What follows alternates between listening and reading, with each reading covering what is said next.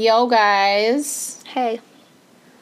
Only one more week till Christmas.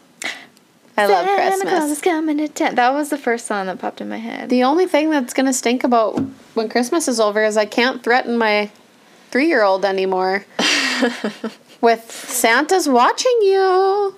If you want the Galding Matchbox Shark Ship, you better behave. That's Santa's funny. Watching. Then what am I going to do?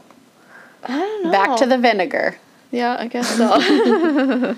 Which it's funny because I started doing the vinegar when he was naughty, and now there's like 10 families at his daycare that are like, you're going to get the vinegar. That's so funny. It's like filtering. I feel like you started a thing. I feel like for baby showers, I need to start giving a bottle of vinegar. Oh, my God. They're like, what's this for? Cleaning? No. Back talk is what that's for. Mommin' ain't easy. No, it's not. So today we are going to talk about the murder of 17-year-old Junko Furuta. And I guess we should preface this before we even start with all of these names are Japanese, and neither of us are fluent in Japanese. No. So not only are we not fluent, but we're not...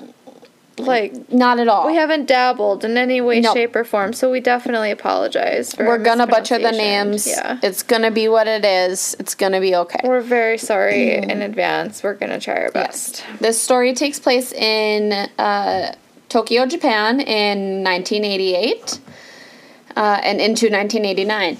November 25th, 1988, a young man named Miyano and his friend Minato were spending the evening running around town planning to rob and rape local women. Isn't that great? As this guy, I think, did. Yep. They were part of a local gang that it seems is kind of like a mafia-type situation, organized crime. Called what? Yakuza? Yep. Right? Yeah. And it was very well known. And like a feared thing. Yeah. People didn't mess with this gang. No. And... these guys were, like, low-level peons, but people were, like, still scared of them. They were, they were teenagers. Yes. So. They were, like, 16, 17-year-olds. So, 8:30 p.m., they spotted 17-year-old Junko riding her bike home from her part-time job. Miyano had known Junko for quite some time. They went to school together, and he had previously made advances towards her and tried to get her to go out with him, and she refused. So they see her, and they kind of come up with a plan. Minato goes up and kicks her off her bike and runs away. So basically makes it seem like it was a random thing. Miyano pretended like it was a total coincidence and ran up and offered to help her and walk her home. Like, nothing had happened, just happened to be walking up. He instead walked her to a warehouse and told her about his affiliation with the gang. He then threatened to kill her, and he raped her. He then moved her to a nearby hotel and called his little gang to brag about raping her. And the guys all requested to have a turn at raping her themselves. Oh. And that's the beginning of poor Junko's horrific story. Mm-hmm. They have this group of young men, I think there was 4 of them, had a history of gang rape and had very recently kidnapped and raped another young girl. So this was not anything new to them. 3 a.m., they took Junko to a nearby park and threatened her, claiming they knew where she lived. They would kill her family if they ran away. This is where they met up with the rest of the gang. They then took her to Minato's house, which is the one who kicked her off of her bike, and gang raped her well into the night. November 27th of 1988, Junko's parents reported her missing. So this was kind of blasted out on the news. Word gets around in these small communities. And that led the boys to letting her call her parents. They made her say that she ran away. She was at her friend's house. Don't call the cops anymore. When Minato's parents were around, the gang claimed that she was one of their girlfriends. And then eventually they realized that his parents were cool and weren't going to say anything, so they dropped the disguise. Yeah. And the parents fully knew what was going on in their home. Yeah, like they definitely knew what was happening. And I mean after she had called her parents too, didn't the search kind of stop? Yeah, basically. Which like her parents, I don't know if I think they kept yeah, but there was nothing they could do. Mm-hmm. She was 17 years old, said she ran away. So poor Junko was held captive for 44 days and was gang raped and tortured. And like 44 days is just such a long time. 44 days. For all the stuff that she endured. 4 of the men raped her over 400 times in that 44-day span. And there was like multiple of men. Yes, like 100 men in and out. Like, I can't believe what kind of, like, I can't even wrap my head around this type of, like, gang or whatever it was. There's just, like, this is probably normal. Like, they just are coming in here and not thinking anything of it. In addition to the massive amounts of gang rape, she was also beaten, starved, hung from the ceiling, used as a punching bag, they dropped barbells on her stomach. Forced her to eat live cockroaches, made her drink her own urine, and she was forced to perform sexual acts on herself for the men. Yeah. And then, yeah, she was raped and also, like, raped with foreign objects. Yeah, lots of that. I mean, there's, like, other things, too. Some of it I even wrote down and I don't want to say. And, like, it's kind of along the lines of the Robert Berdella thing. We're just going to... It's just really too bad. Yeah. I don't want to even talk about this poor girl. Like... So one of the men that had taken part in the gang rape had felt guilty about raping her and told his brother. His brother then told his parents, who told the police. So officers went and checked out the house 16 days into Junko's torture, and were told basically there's no woman in the house, feel free to come search if you want, and the officers left. No. So... Like, so close. She could have... Yeah. She could have... I mean, obviously 16 days. Mm-hmm. Like, a third of what she went through. Yeah, and she could have made it out alive. So, we talked about foreign objects. They also burned her with cigarettes and lighters. They kept her in a freezer for hours at a time. Burned her eyelids with hot wax. They tore off one of her... nipples with the pliers. I know. At one point towards the end, like, she couldn't even, like, all her internal organs were so badly damaged. Like, her brain had swollen or shrunk. I can't remember. Like, her brain wasn't functioning. Like, she couldn't even move or walk. Like, her hands and feet and they, like, laughed about it. It took her over an hour to get down to the bathroom one time. Yeah. And they, like, thought it was hilarious. And these kids are, like, 16, 17 years old. Yeah, they're, like, the same age as she is.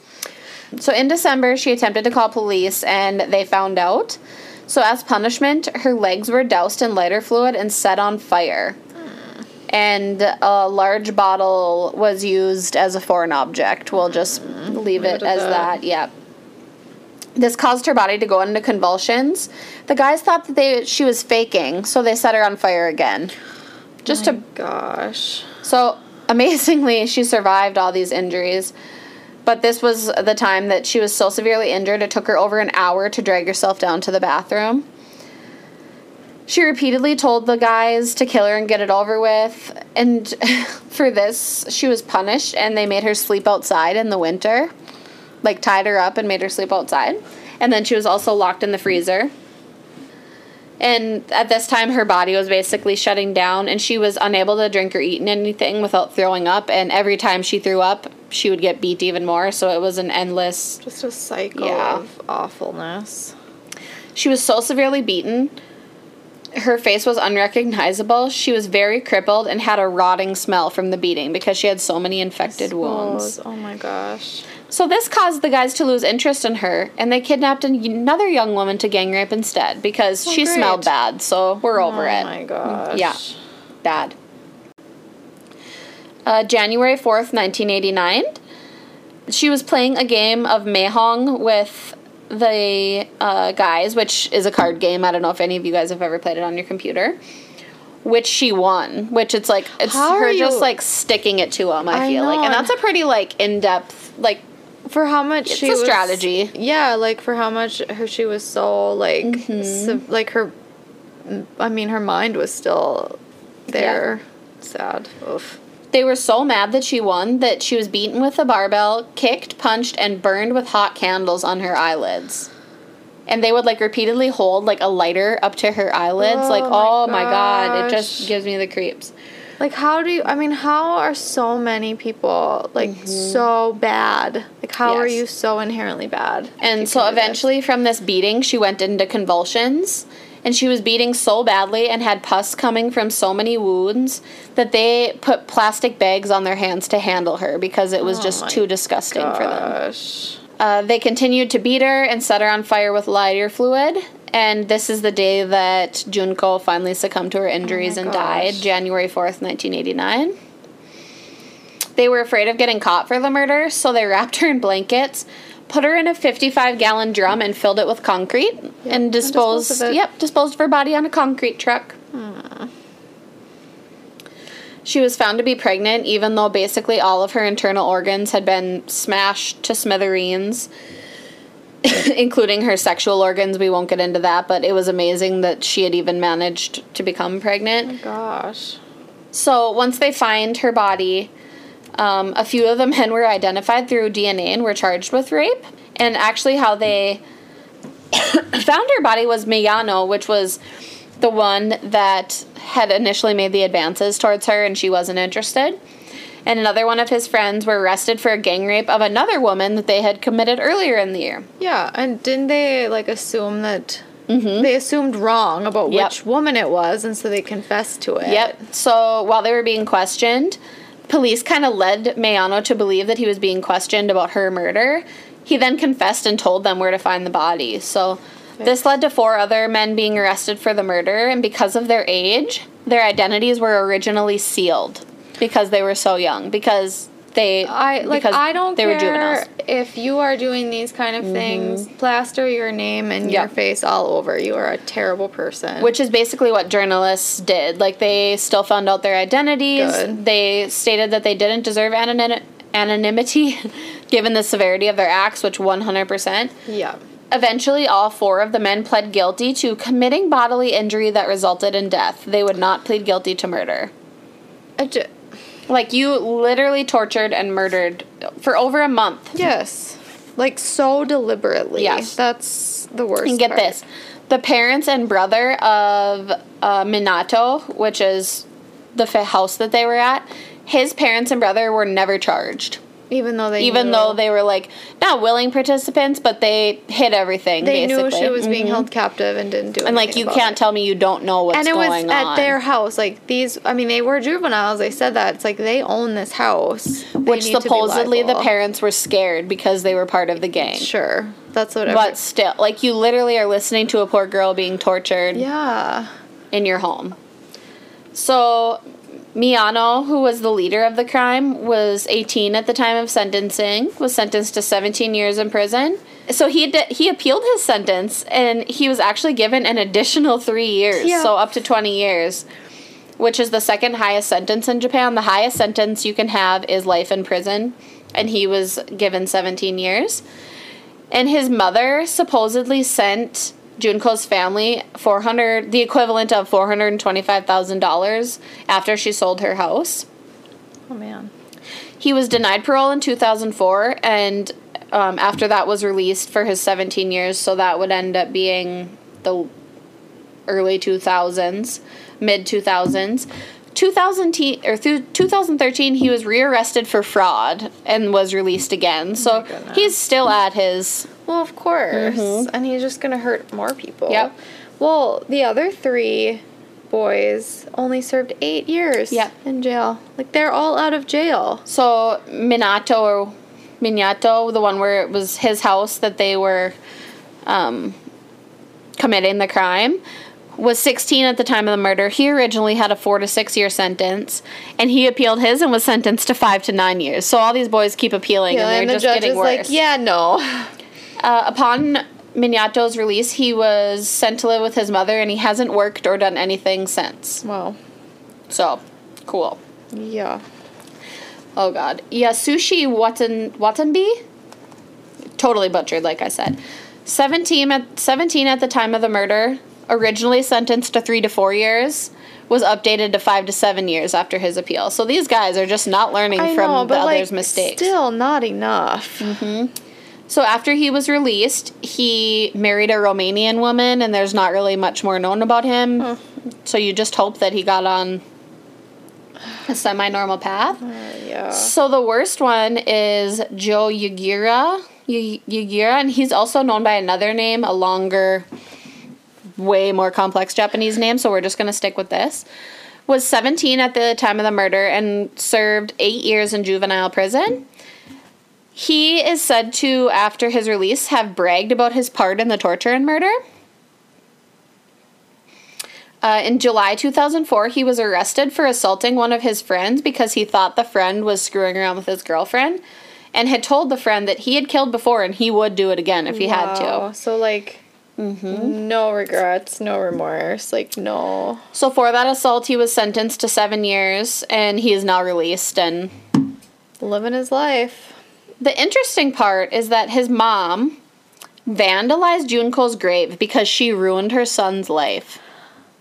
What? That is, like, so demented. So sick in the head. Yeah, holy cow. That is unbelievable. And Joe Yagira's father had also saved up a savings account to donate to Junko's family. And Joe spent it all on luxury items. Of course. So, he's the worst one in my book. Like, I mean, they're all terrible, but, like, you're bragging about it, and you're... And your mom is vandalizing her grave because Junko ruined your life. Like, oh, did she? Just going about her own business and being tortured. Yeah. Wow. Unbelievable. And the saddest part about this is at day 16, there was police that could have searched the house and, like, literally cut her time of torture in third. Yep, and saved her life. And... basically just took the word for it, and... I know, I think that's, they did get fired, though. Oh, good. Which... Well, I mean... Thank God, if you don't get fired for that, what are you going to get fired for? That is, like, the worst part about this. Like, I get it's a... You know, it's this organized crime gang, but, like, so many people just seem to, like, know about it, or, or have an inkling about it, and just not really... So care. Sad. Mm-hmm. This one's icky.